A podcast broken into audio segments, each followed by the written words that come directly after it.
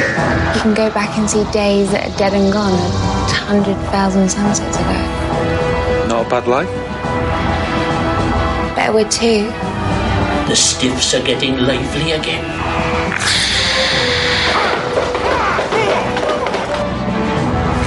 Use the sight. Find the old lady, or you're dismissed.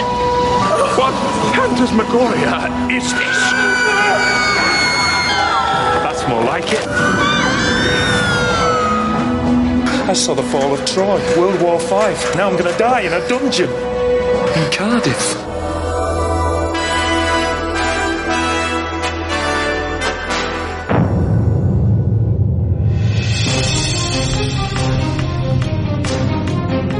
Hello, everyone, and welcome to Discussing Who.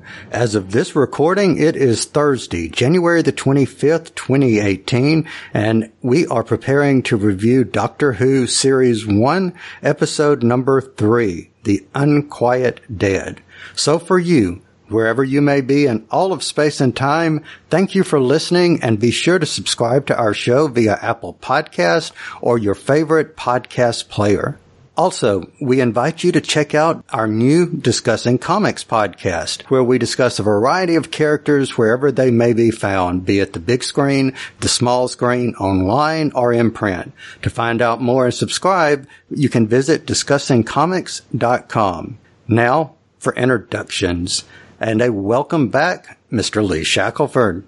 Hi guys, I'm back with you and uh, ready to talk about the unquiet dead. Uh, they just won't never stay quiet. They keep walking, don't they? exactly. All right. So welcoming also Mr. Clarence Brown. What's been going on with you, Clarence? Uh, trying to stay as far away from the rift as I can. You know, kind of what I try to do generally. Uh, I'm doing good. Cool, cool. Well, how about you know, yourself, sir? I can't complain. It's uh, not freezing in the south. You know, I want to I want to mention something. I'm I'm glad you asked that. In our last episode, we were talking, or it may have been the episode before that, but I think it was the last one. We were talking about snow for some reason and being cold, and we were wondering whether or not that there was snow in Britain. And our friend Dave Cooper replied and showed us some pictures, and the answer to do they get snow in Britain is a big yes. yes. Yeah, his mm. Volkswagen was almost completely buried by the snow, so I, I felt kind of bad about that one. yeah, and I kind of felt like I should have just gone to like the Weather Channel, but it was like it was a good way to like bring Dave into the conversation, nonetheless. That's right. But it was but, like, okay, I should have gone to the Weather Channel you know, it, it ties right in with this episode because that that Dickensian Christmas that you know is in all lives in all of our minds thanks to a Christmas Carol. it's all snow. It's all snow yeah. and ice. It's you know uh, that's yeah. we know that London gets buried in snow sometimes, especially when it's Christmas Day.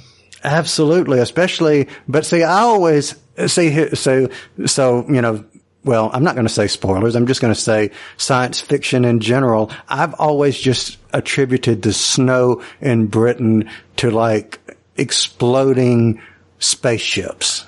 Ah, that's not snow. That's ash. Yeah. So, yeah. you know, that's just how I've always kind of just in my mind kind of looked at it was that's not snow. That's exploding ash.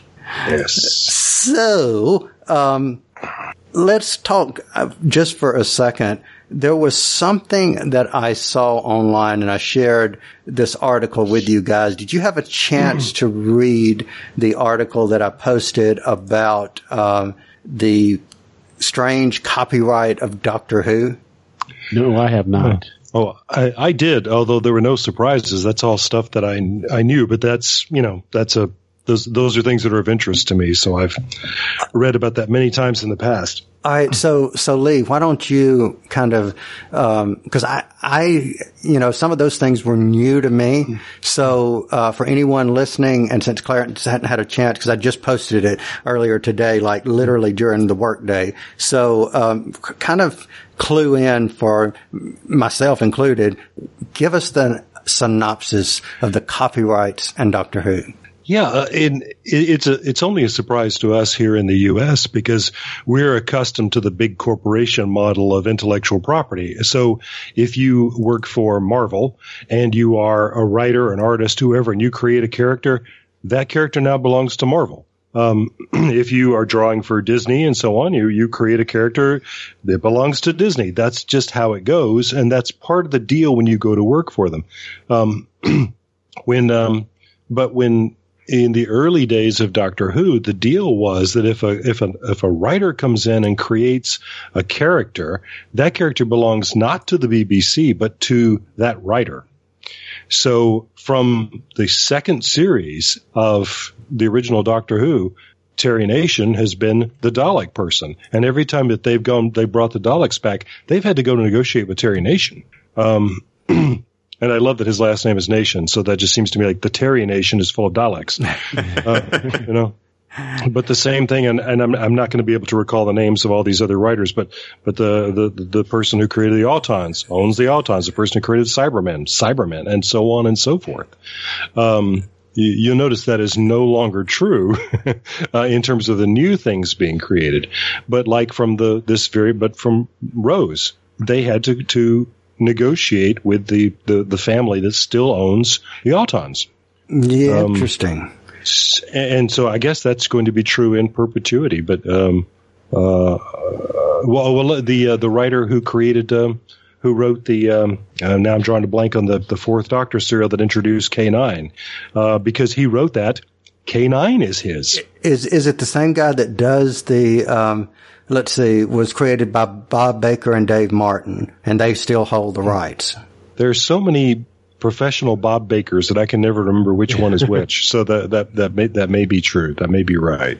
So here's the here's the uh, thing that's interesting about K9. Yeah. That's why we've had all of these, you know, the Australian spinoff that people pretty much couldn't stand because they gave this new uh, cute. I would I'm going to call it cutesy version of K9 that uh, pretty cute, much yeah. was you, you, know pretty much a flop. So yeah. Because um, he was cute enough already. You don't.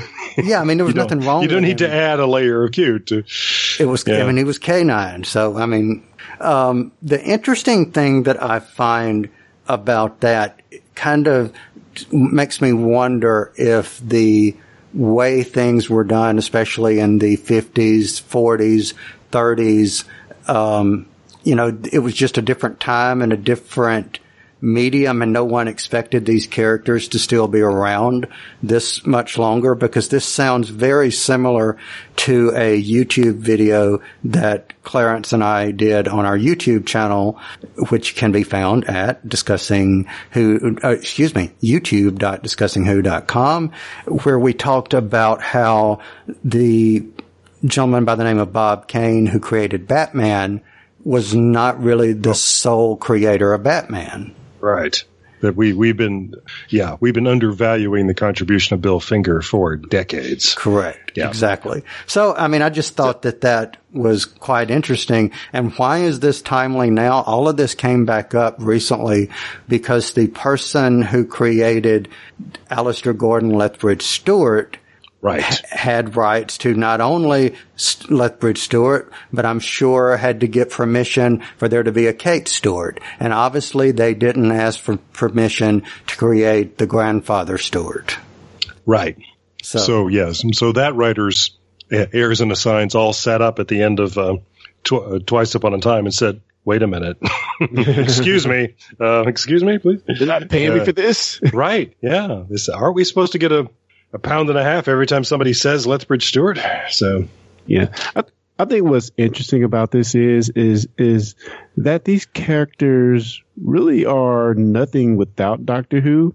So it's like sort of an inverse of what we have um, over here in America. You can't really take these characters and spin off a show and it be any good. I guess you could try. Well, uh, it may or we've had three. We've had three different K9 shows with, with, with, the idea that yes, you can, but but yeah, I think you're right. what right. happens is, and you know, now they're yeah. trying to. Or uh, actually, I think in Australia they're doing it a K9 big screen movie.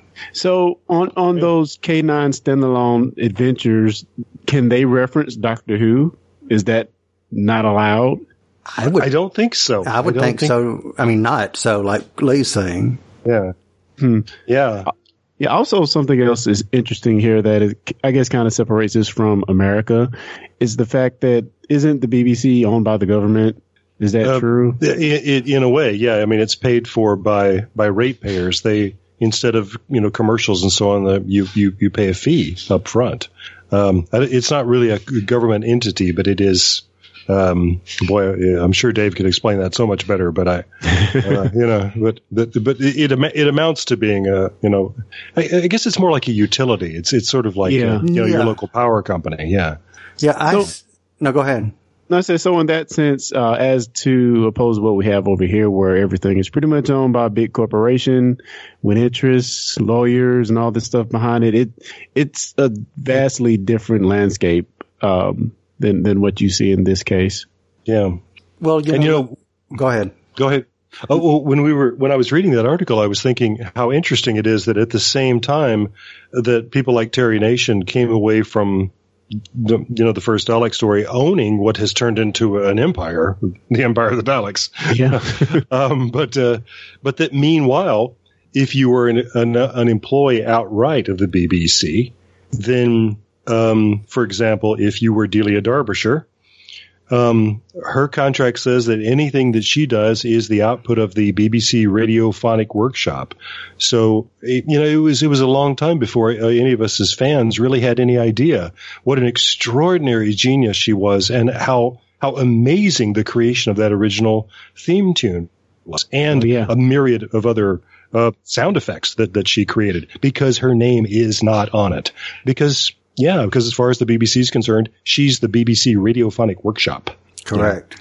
and um, and and kind of like with the, the case of Bill Finger, her her family has had to campaign, and fans have campaigned, and now she's actually getting credit for the original theme song, which is you know finally.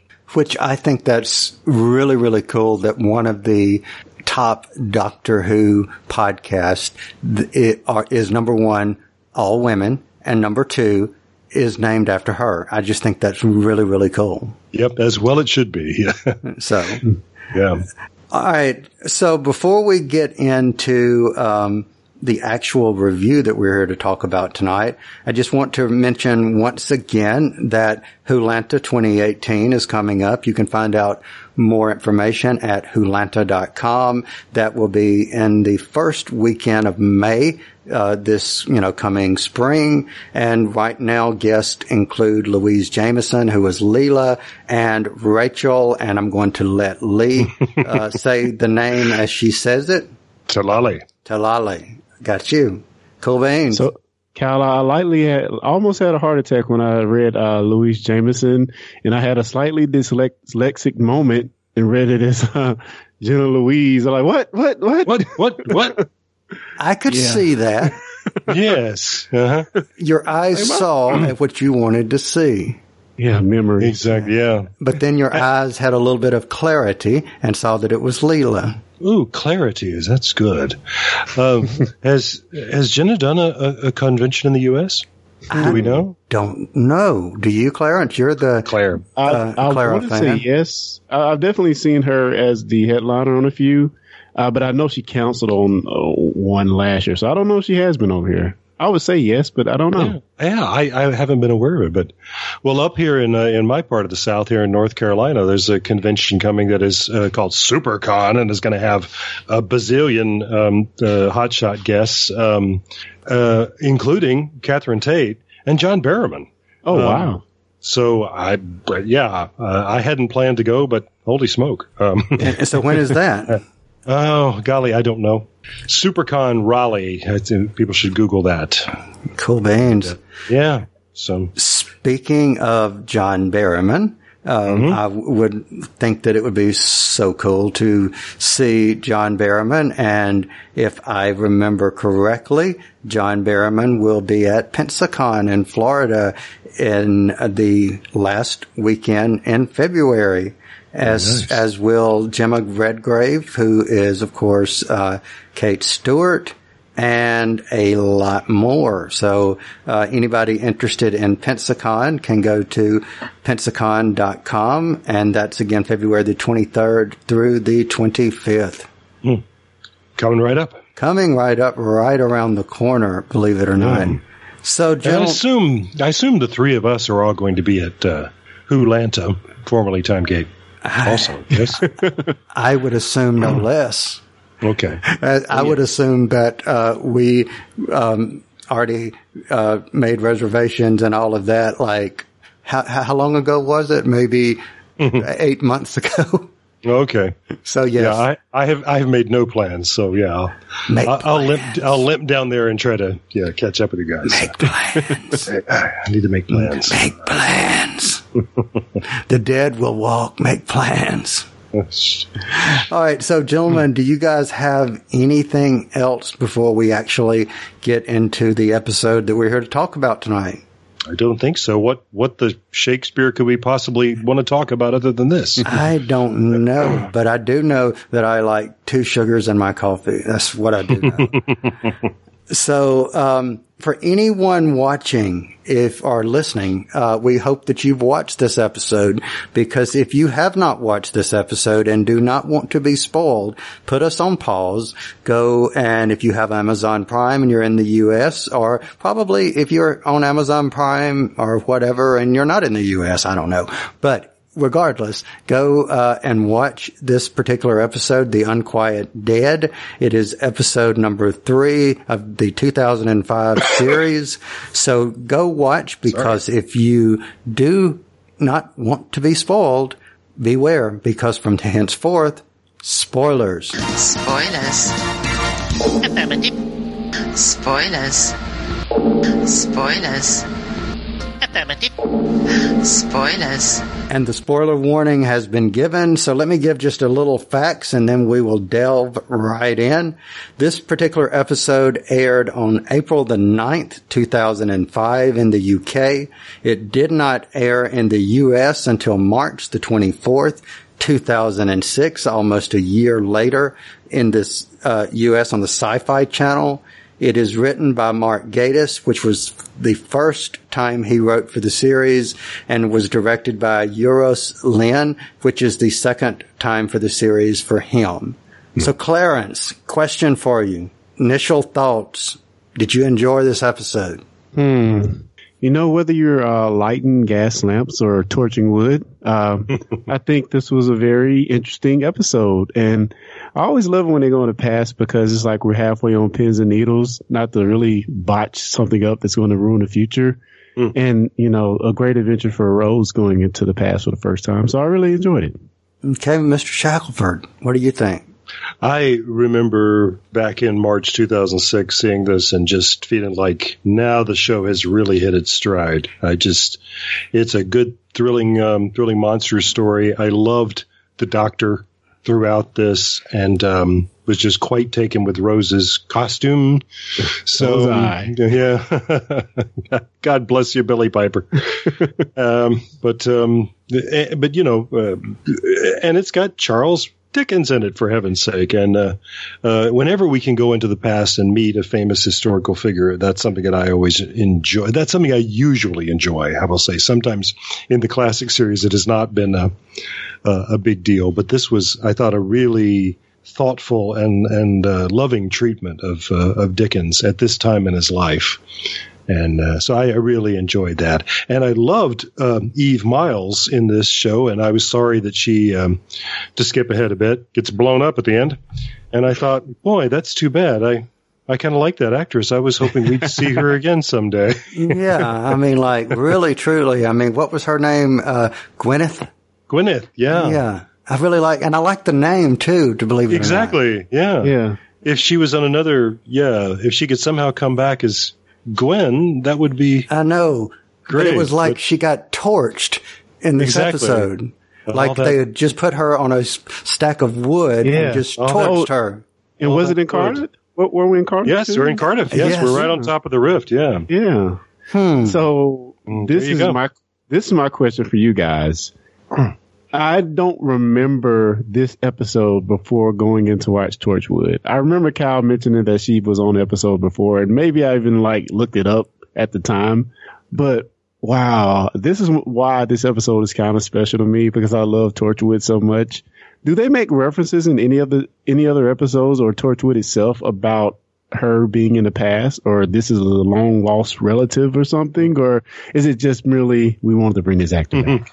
Can we can we talk about Torchwood? Is that uh, Sure. bending, Let's go bending the ru- Hey. bending the rules of the episode? All right. So if anyone has not seen Torchwood and you haven't figured it out already, put the us on spoilers pause again. because from henceforth, spoilers. Dun, dun, dun, dun, dun, dun. Spoilers. Okay. So yes, Yes. Torchwood. but yes, the the tenth Doctor recognized her. And, uh, Ah, yeah, and said, "Is it possible that you had a, a relative, a, you know, a, a great great aunt or something that you?" And uh, and Gwen said, "Yeah, I've always been told that. Yeah, why do you ask? Oh, nothing. But but you know what I found interesting about Torchwood and Clarence, since you you know I've watched all of them, but for Torchwood for me was similar to how your watching of Doctor Who was before we started doing you know the reviews, uh, and you would go back and watch a second time, which was I watched it that one time through, but I can't think of any episode that I went back and watched a second time. So having said that, to correct me if I'm wrong here, do you, or either one of you for that matter, do you guys remember?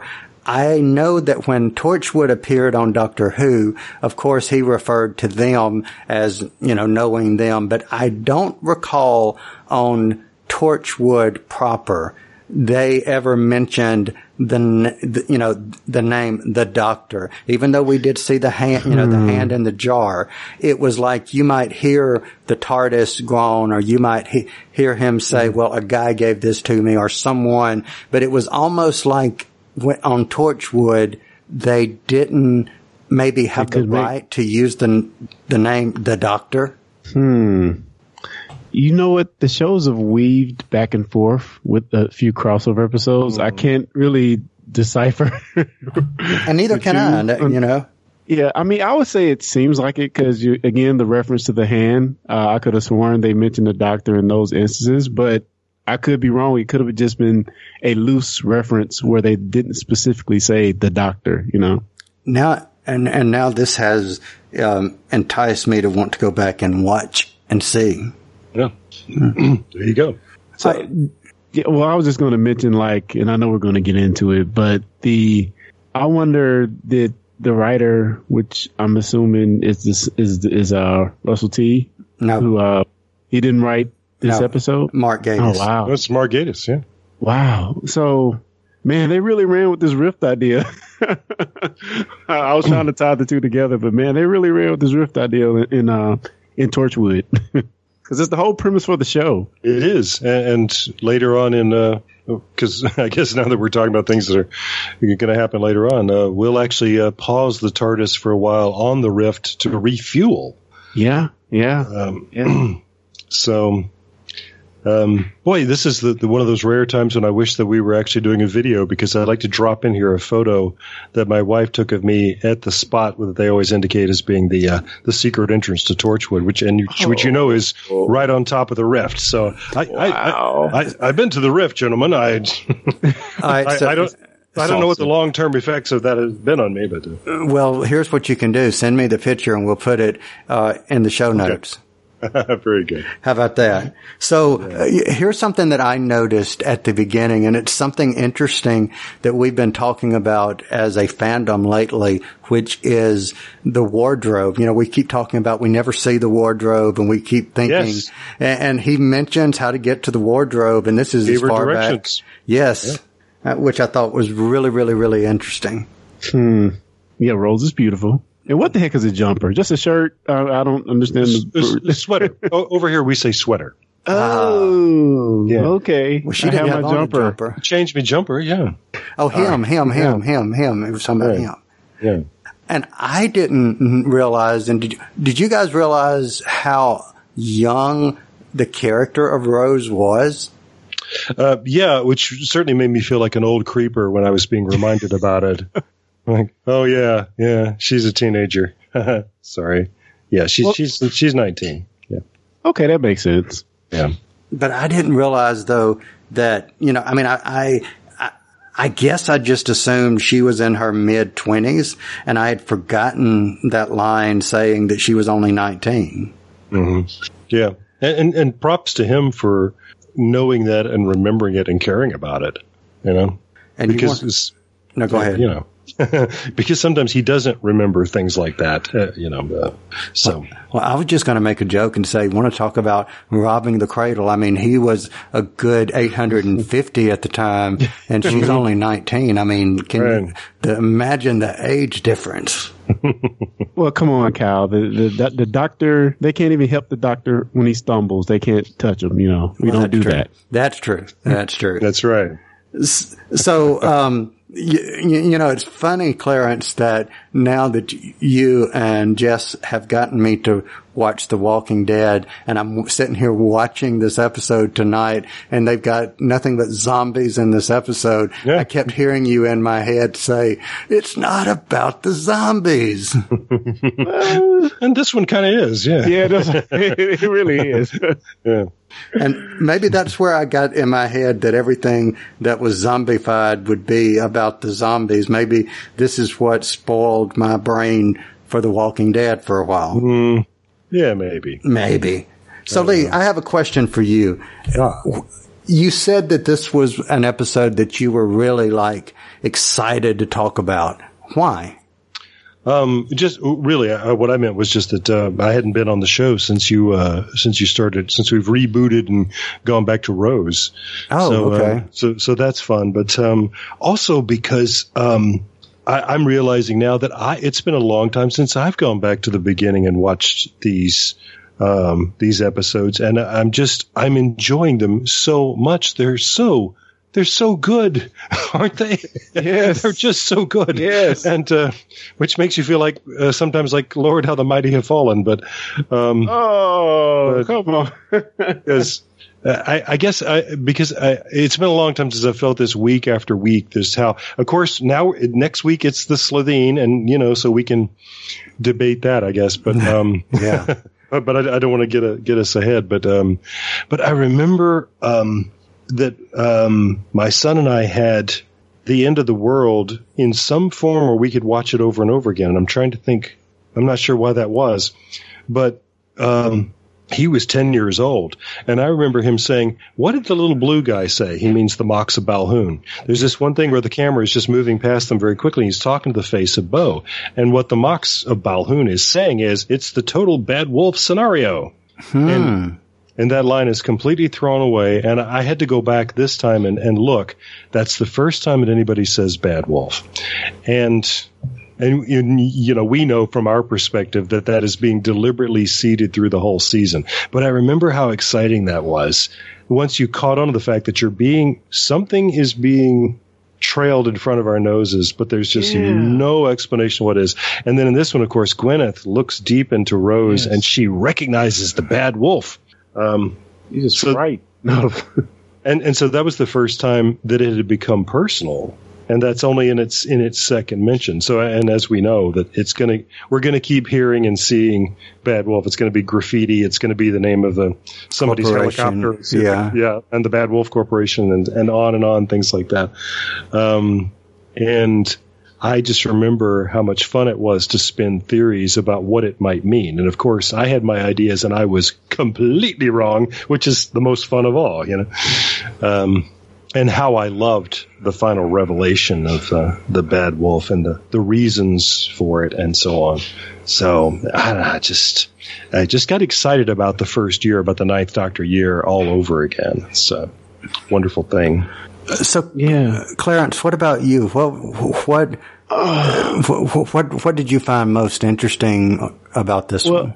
I mean, I don't remember having as much fun with this doctor now, um, you know, as I had before. Cause I, you know, you remember, but it's like, not like I was just, you know, raving about this doctor, but man, he has so many great lines in the show. So many great moments. A moment with him and Rose when he's like, uh, now she's asking him about, um, asking about how he can travel all time and space, and he says, "Not a bad life." And she she just says, "Better with two. And there was like two or three moments in this episode where he kind of throws in a one line. I'm like, oh, that's so good, you know. And it just kind of continues on from from the last episode, you know, just great quips, great lines in there. And that's kind of what I'm really loving about, you know, about this doctor. And just, you know, Rose has a certain freshness you know, I said freshness, but this is the beginning of the reboot. mm-hmm. But but just having gone through all the episodes and coming back, you know, you feel that freshness that she brings to the role, and uh, yeah, it's just just really enjoying it. What Yeah. about you, man? Yeah, that's, you know, I, I, I have to admit something. And th- for this particular episode, I don't think I have seen this one since my watch through of the David Tennant, uh, episodes. And I don't know why I watched this one, you know, because this is not David Tennant, but I watched every episode up to the end of time for, um, you know, in 2010. So, you know, there you go. It was 2010 or actually 2009 since I've seen this. So it's been, you know, my gosh, God, blah, blah, blah. Uh, It's been, um, you know, nine years since I've, uh, seen this. So, uh, having said that, wow, it's been nine years, but, uh, having said that again, I really remembered what happened to some degree, but I wasn't like super excited, kind of like I'm not that excited because I don't like the Slitheen. So next week's episode is not one that I'm like, oh, I can't wait to see. But now having watched this one and seen the moments that you two have just mentioned and thinking for what this was as a story, it was, you know, pretty darn good now I'm excited to s- s- Slitheen aside to see what other tidbits that I've forgotten about over the years. So yeah, let me let me ask you guys. Um, you know, I'm just thinking about the. You know, I've been talking about the special effects quality and how I was surprised going back for these first two episodes how good it was, and it kind of gets short shrift when we talk about it as compared to what we see today. But again, I think it was a really good special effects episode for its day. And was it just me or was some of the panning and the camera work, and maybe Lee, maybe you can speak to this, was it purposely shot like an older style movie? Or was it just bad transfer? It, that's just how they shot it at the time. I don't know. It just seemed like they shot it in the older style for, for certain scenes, especially when it was, uh, in the house, it, in the, um, in the morgue, as well as, you know, when they were panning in the Charles Dickens around them and stuff. I thought it, I felt like it was very much shot in a certain style, but maybe it was just me reading into it. Hmm. Yeah, I'm not even sure I know exactly what you mean, but uh, Well, uh, pa- yeah, particularly that, that first shot when they show Charles Dickens, he's like sitting, he's like sitting at a table and they are like panned in on the mirror and they like pull out. It's, it's a shot in the style that kind of, I don't know, I picked up on it, but maybe it is just a transfer because we know this is a standard definition show that they've already zoomed in to make it, you know, kind of HD. yeah. Uh, so maybe it's just the weird transfer that makes it look Mm, a little vintage to me. Yeah, if it wasn't if it wasn't intended to be to ever be HD, yeah, maybe so. I don't. But you know what, Clarence, I, I can't put my finger on it, but I, I, I you know, I keep seeing as you're describing that and, and I don't know if it's like what you're saying. They're trying to up, um, the quality and you're watching it on Amazon, aren't you? Yes. Okay, so I am too. This is one of the episodes that I don't actually own. So if I'm if I'm watching it on Amazon, maybe their quality, their streaming quality got me. And I know we discussed that in a previous episode. I don't know if that was it, but I my eyes saw whatever it was that you're referring to. I can't, you know, put words to what that is, but but but but I kind of had that same feeling like, okay, the quality is just different Yeah. which is wh- wh- which I find is you know interesting. Is it uh, the year or is it you know did they do it on transfer. purpose? Exactly. Yeah. So, guys, big question. Tell me all the times the doctor has been a fanboy. I want to know this. Give me the details. well, he's very excited to see um, uh, Agatha Christie, and uh, he's he's got one of her paperbacks uh, in the control room, which I think is something. Um, yeah, leaping ahead, he's going to be super excited to meet Shakespeare, and um, and we we learned that he's a that he, he knows what he's talking about. Uh, what other things jump to your mind? Oh, oh, oh, oh, oh. Going back into the past again, and one that will get me every single time, Vincent Oh, Van Gogh. Vincent, absolutely, so yes, good. So good. yeah. you know, and uh, pretty much he's a fa- if it's a historical figure, he is a fan. I mean, have you ever noticed that?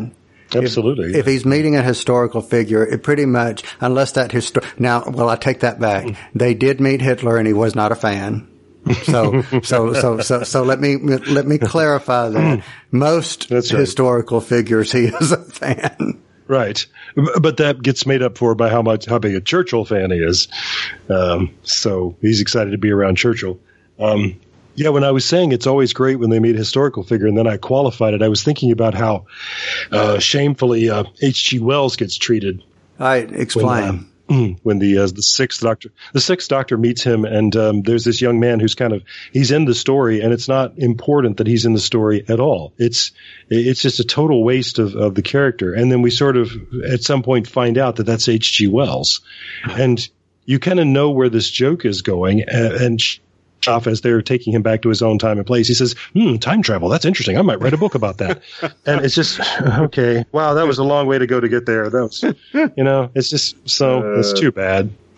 Which yeah, which makes it so great in this Charles Dickens story is that you know we learn that it's the end of his life. You know he has more writing left, which I I, I felt that perspective. I appreciate that a lot more. You know because he's already done the stuff that's great. You know the Doctor is already a fanboy of all that he's done so far and is quoting as much and talking about the books.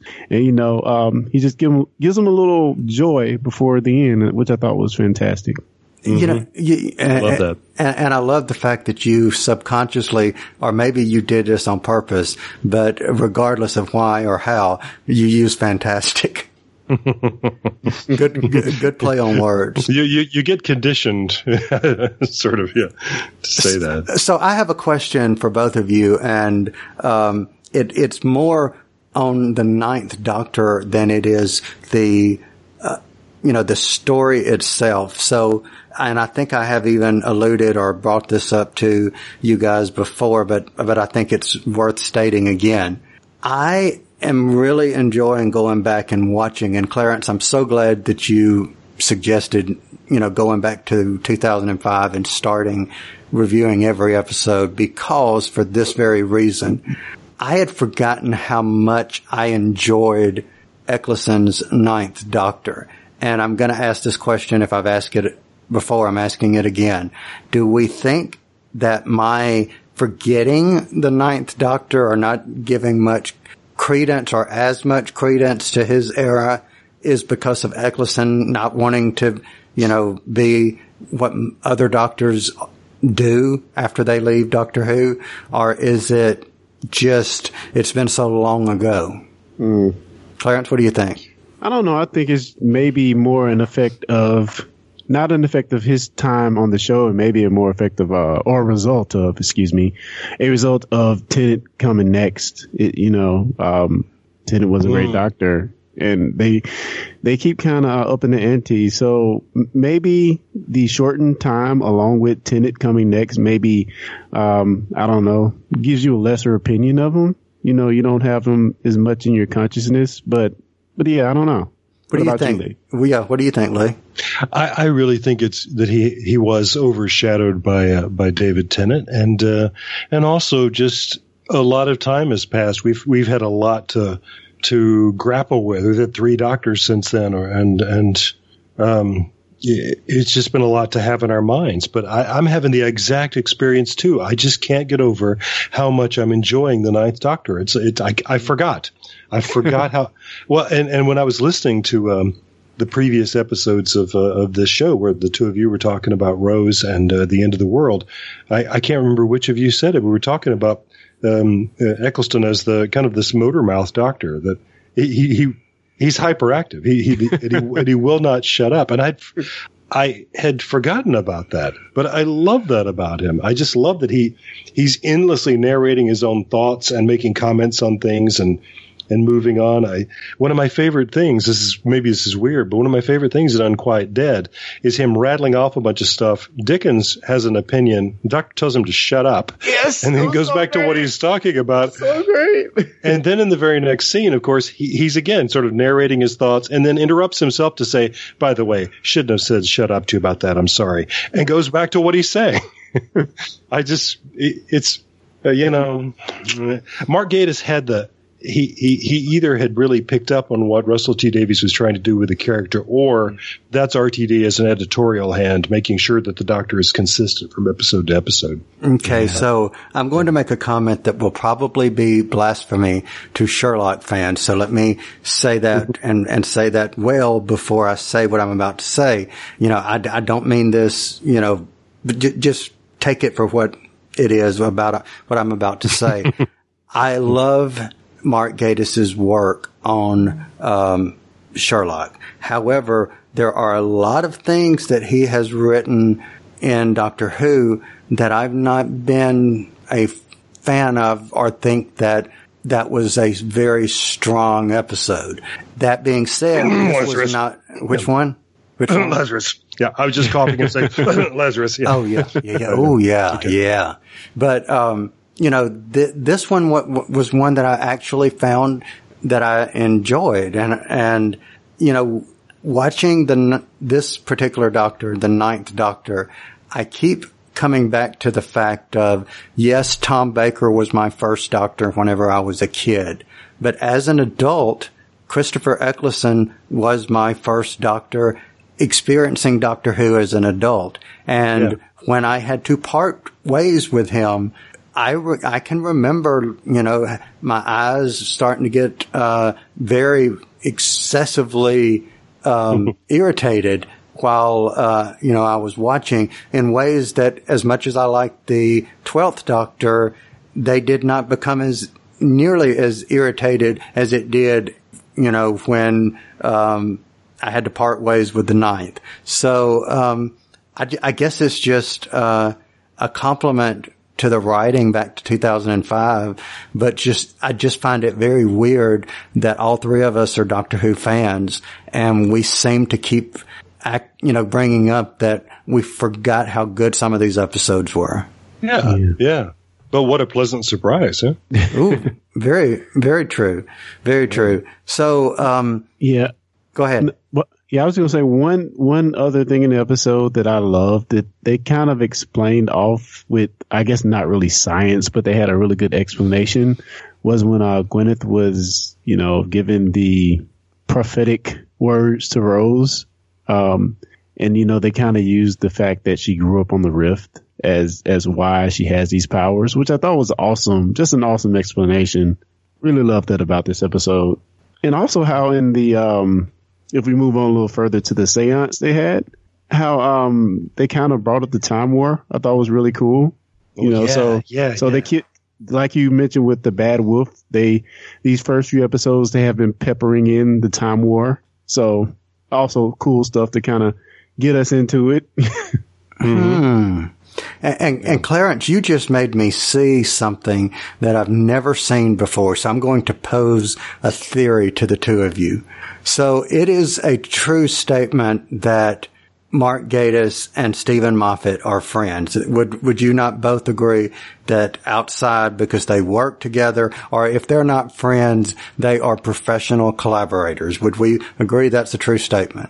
Yeah, they're, they're the co-creators of two C- T- TV series. Uh, yeah, yeah. Okay. So, yeah. So having said that, I, I'm going to pose the theory that um, Steven Moffat used a little bit of Mark Gatiss's brain energy with the rift of uh, Gwyneth and being, you know, things absorbing into uh, Gwyneth because of the rift. When he just happened to not have a rift, but more maybe of a crack in a child's wall that absorbed oh. into the child that made this child immune to all different kinds of wibbly wobblies and timey wimeys. Hmm. Just, just posing that, you know, I just find that quite interesting watching this now, knowing that they're friends, and that's just like the three of us talking when we're not recording, and one of us pick up on an idea and use it a different way that an, that.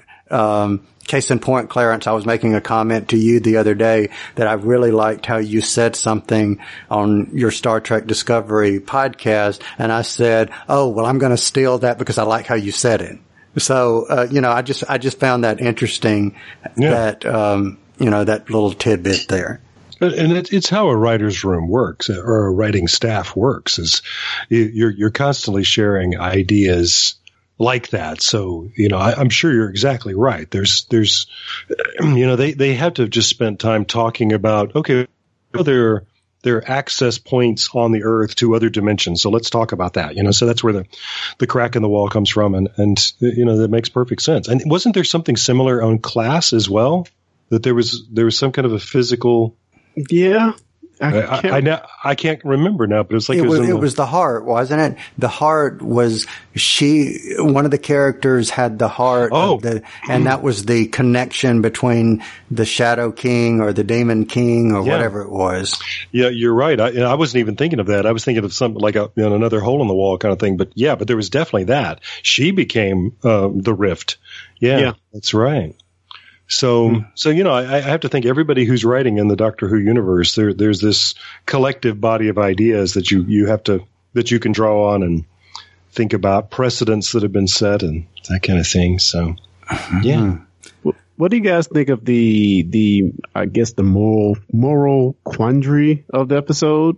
Um, and that's the point where they talk about you know the doctor's willing to let these uh Gelth, I think that's how you say them, the Gelth come through and and use dead bodies, and Rose is just no, that's not right. You have to respect the dead, Mhm. which I just thought it provided just a good moment to kind of look at things a little bit differently. Of course, we have a lot of things to play in how we respect our dead, you know, religion, you know, passing on to whatever afterlife uh, your religion supports. So I thought that was just a really good moment to make us think a little bit because the doctor was like, uh, do you have a don- donor card? I was like, Yeah. oh, Oh, yeah. wow, you really hurt my brain now. hmm And and and the way that's played is he's he has dealt with this subject already a thousand years, uh, you know, eight hundred years ago. You know, Uh, moving on, he's already made up his mind about how he feels about this, and is impatient that Rose isn't right there with him. Yeah, Now, to me, this is science fiction at its best. You know, when when it can make us think about things IRL in a way that we haven't before, and yeah, I, I'm still remembering from back in 2006 the sort of thrill of that moment. It's like, wow, that's a real important. Wow, I'm not sure whose side I'm on here. That's yeah. That when when she says you can't do that, and he says, why not? I I thought well, I don't have a good answer actually. um, Yeah. and he kind of provides a second moment in the episode where he kind of just outright knows going to say what was on his mind because he tells her, uh, it's a different moral- morality. Get used Yeah. to it or go home. I was like, whoa. Oh yeah, yeah. And which you know, very again, looking way into the future, but it very much parallels the conversation that um, uh, the Twelfth Doctor has with Bill uh, when they're uh, in um, uh, on the frozen Thames. Yeah. You know, uh, it's it's it's the same conversation. He, he says, "This is how it is." You know, And what I find quite interesting is that was also the third episode of the, you know, series 10. Because, you know, we kept referring to the introduction of Bill was like a reintroduction of Doctor Who. So you had the introduction first episode of the, um, companion. The second episode, you have a future episode. The 3rd episode is a, a historical episode. So you go into the past. yeah. So, you know, right there, series 10, series 9, uh, another example of them paralleling each other in a way. And you know, since I've thought about that before, I haven't sat down to do it, and I know somebody else has. But uh, if this isn't consciously something that we do with all of our new companions, that the first story takes place on Earth in the present, then the next one takes you into the future, and then the third one takes you into the past. Because it seemed to me like like we did it with Martha too. Yeah. And I'm thinking, did we do it with Donna as well. I, you know, I, I just haven't sat down and looked at the episodes, but uh, but but wouldn't it be fun if it turned out that that was actually a formula that that we've been quietly following all this time? I never even realized it. but it did do it with Bill, definitely. You know, that, Yeah. So Yeah, this this episode like makes me. Well, I have to ask you guys this question: Can we think of times that the doctor has made the wrong decision? Because what what we see in this episode is that his willingness to trust this Gelth, um, this alien species, kind of leads to them getting into this almost impossible position to where you know they say about Charles Dickens, and um, yeah, and Rose, you know, knows this is not a game anymore. she kind of says, "Oh, I can, I can die. I can't die." You know, so you know, can you give me an example of other instances the doctor is kind of, you know, just just made a bad decision when he think he's kind of think he's doing the right thing?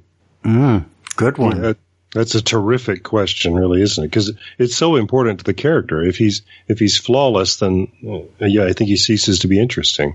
So yeah, we we know that he's really messed up sometimes. He shouldn't have. Um, I guess if we're going to look ahead in the the new series, I, I think he shouldn't have let Rose get so close to uh, baby Rose in uh, Father's Day. Yeah. I mean, he, he tells her, you can't do this. I, I can't even let you go watch this. And then he does it anyway. And, um, yeah. Okay, so so since you brought that up, that's one of my Yeah. pet peeves of the entire series because we know. because we know that other other companions can can physically touch their younger selves and We've and- seen it. Yes, we've seen it. Maybe the world was already ending. That's why it was okay. but yeah.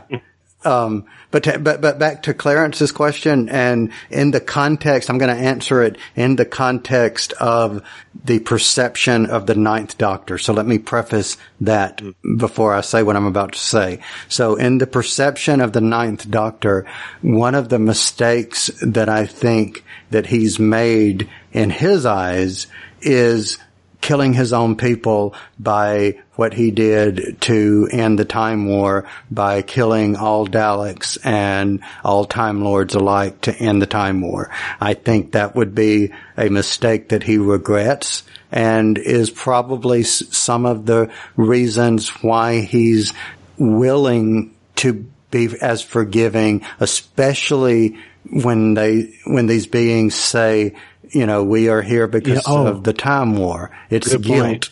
Good point. not Yeah. necessarily trusting, but guilt instead. Yeah. hmm So- Yeah, that does seem to be the motivation there. Yeah.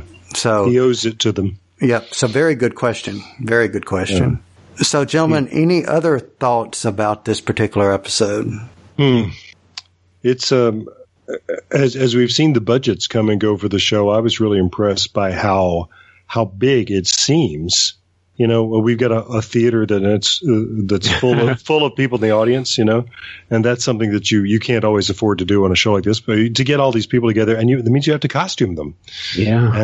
and um, and um, and I, I thought that was very impressive. Everything there in the theater, um, uh, where you reach back to um, the uh, one of the great, one of the, the very best of the classic series, uh, the Talons of Weng-Chiang. That whole thing is set in a Victorian theater, and we kept seeing the stage, but you never had the point of view shot where you looked out and saw the audience. You know. Yeah. Because um, that would have broken the bank. so you're always in the audience looking at the stage. so uh, so it's but um, but yeah, with this you you saw everything, and so and and, and I think the the Gelth are, are a really um, impressive effect. Um, you you can't not think of the end of Raiders of the Lost Ark. Um, Yeah. and, but they're just um, they're completely convincing to me. I, I, and I and I always love the little moment where they'll go zipping back toward the gas lights and this little pop when they go down the they go back down the pipes. And I just I just love that. So it's just fun to watch. A fun story to watch. All right, Clarence, any, any other thoughts from you on this episode? Hmm. Uh, one in particular that I didn't really get is when the point that the doctor said Gwyneth was already dead. Um, and then Rose says, but she was talking, and then the doctor just kind of blows it off. um, I didn't really understand it, but you know, part of the show. I guess we're not to understand it. And also, yeah, it and and also when the Undertaker like kidnapped Rose for no apparent reason, I really didn't understand e- that either. Though it gives the doctor reason to come to the the morgue. So hey, Yeah, I'm kind of with you there too, because it was like he really wasn't bad, but they, I think, was it maybe he tried to play it m- more sinister at the beginning to cr- create some suspense, and then made him sympathetic at the end, uh, uh, because I don't because technically both of them die anyway. yeah. But I never for one moment thought he was mm-hmm. bad. Mm, No, I, I. I, saw bumbling, not bad. Yeah, he's in a tough situation, and yeah. But yeah, why did they kidnap Rose? yeah. Well, because, you know, she had seen too much. No, she hadn't seen too much. She was just there and was nosy. If he would have said she's be- nosying in our business, then that made sense. But no, she's seen too much. Well, Okay, she, you saw uh, a dead body. It's a hearse. Uh, not that big of a surprise that you see a dead body in a hearse. Where you where you'd expect them. yeah, exactly. I don't. Yeah. so that just didn't uh, make sense to me. But but but before but before we finish, Lee, I've got a question for you. Mm-hmm. I never paid attention in that, or I didn't pay attention the last time I watched it to the two uh, sugar cubes in the coffee or tea or whatever. Is that a third Doctor reference to the Doctor wanting tea from uh, Jo Grant, or where have we heard that before? Yeah, I don't know. I don't know. I, I I never thought of it as being something connected to the classic series. and neither did I whenever I watched it the first time. But for some reason, I am wondering if in that episode that we reviewed on Podshock with Lewis, the, the and it was actually you and I's first time on, and we were rev- reviewing the um, the Silurians, and um, I remember that there was something about making, uh, you know, sandwiches and he's like, Jo, fetch me something to eat or something like that. I'm wondering if, if in that scene, if that's what I'm remembering that he said, and I'll have two teas or two sugars in my tea or something. Well, I don't know, but uh, maybe this is a good time to pitch to um, to how people can contact the show because Ah, somebody because somebody out there is going to know that and they're going to write in and tell us. Yeah, guys, if you want to send us some fan mail, you can send it in to discussingwho at gmail.com. Also, if you want to leave us a voicemail, you can call us and leave that at 805-850-D-WHO. Good deal. Well, gentlemen, this has been a honor and a privilege. It uh, has been fun to talk about. So thank you for joining me on the Unquiet Dead review. So appreciate it. And for everyone listening, we appreciate your time and we will be back next time. Discussing Who is brought to you by Audible. You've probably heard of Audible, but just in case, they are the world's leading provider of audiobooks. They have more than 180,000 titles. Let me say that again. 180,000 titles to choose from. Imagine a genre, they've got an audiobook. And these files play on smartphones, Kindles, tablets, in fact, over 500 different devices. Now for fans of Discussing Who, Audible is offering a free download when you start a new Audible subscription. And you can choose anything at all from that vast library. But we know you want to get one of their absolutely fantastic Doctor Who titles, which include New Adventures of the Doctor, but also Torchwood and River Song. And they're performed for you by actors you know and love. Wonderful voices. Tom Baker, Alex Kingston, David Tennant. The list goes on and on. So try it out for 30 days. And if at the end of the month you decide Audible is not for you, you still get to keep that Doctor Who book you downloaded. So look at it this way. Free Doctor Who book. So here's how you get started. Point your favorite web browser to audibletrial.com slash discussing who. That's audibletrial, all one word, A-U-D-I-B-L-E-T-R-I-A-L dot com slash discussing who, also one word. And that's how you get your free book. What could be better than that? You've been listening to the Discussing Who podcast. Discussing Who is made by fans for fans. No copyright infringement is intended. Show us you're fans of the show by liking us on Facebook, following us on Twitter. You can find us on the web at www.discussingwho.com. Want more Discussing Who? Find us on iTunes, Google Play Music, Player FM, the Doctor Who Podshock Alliance, and more.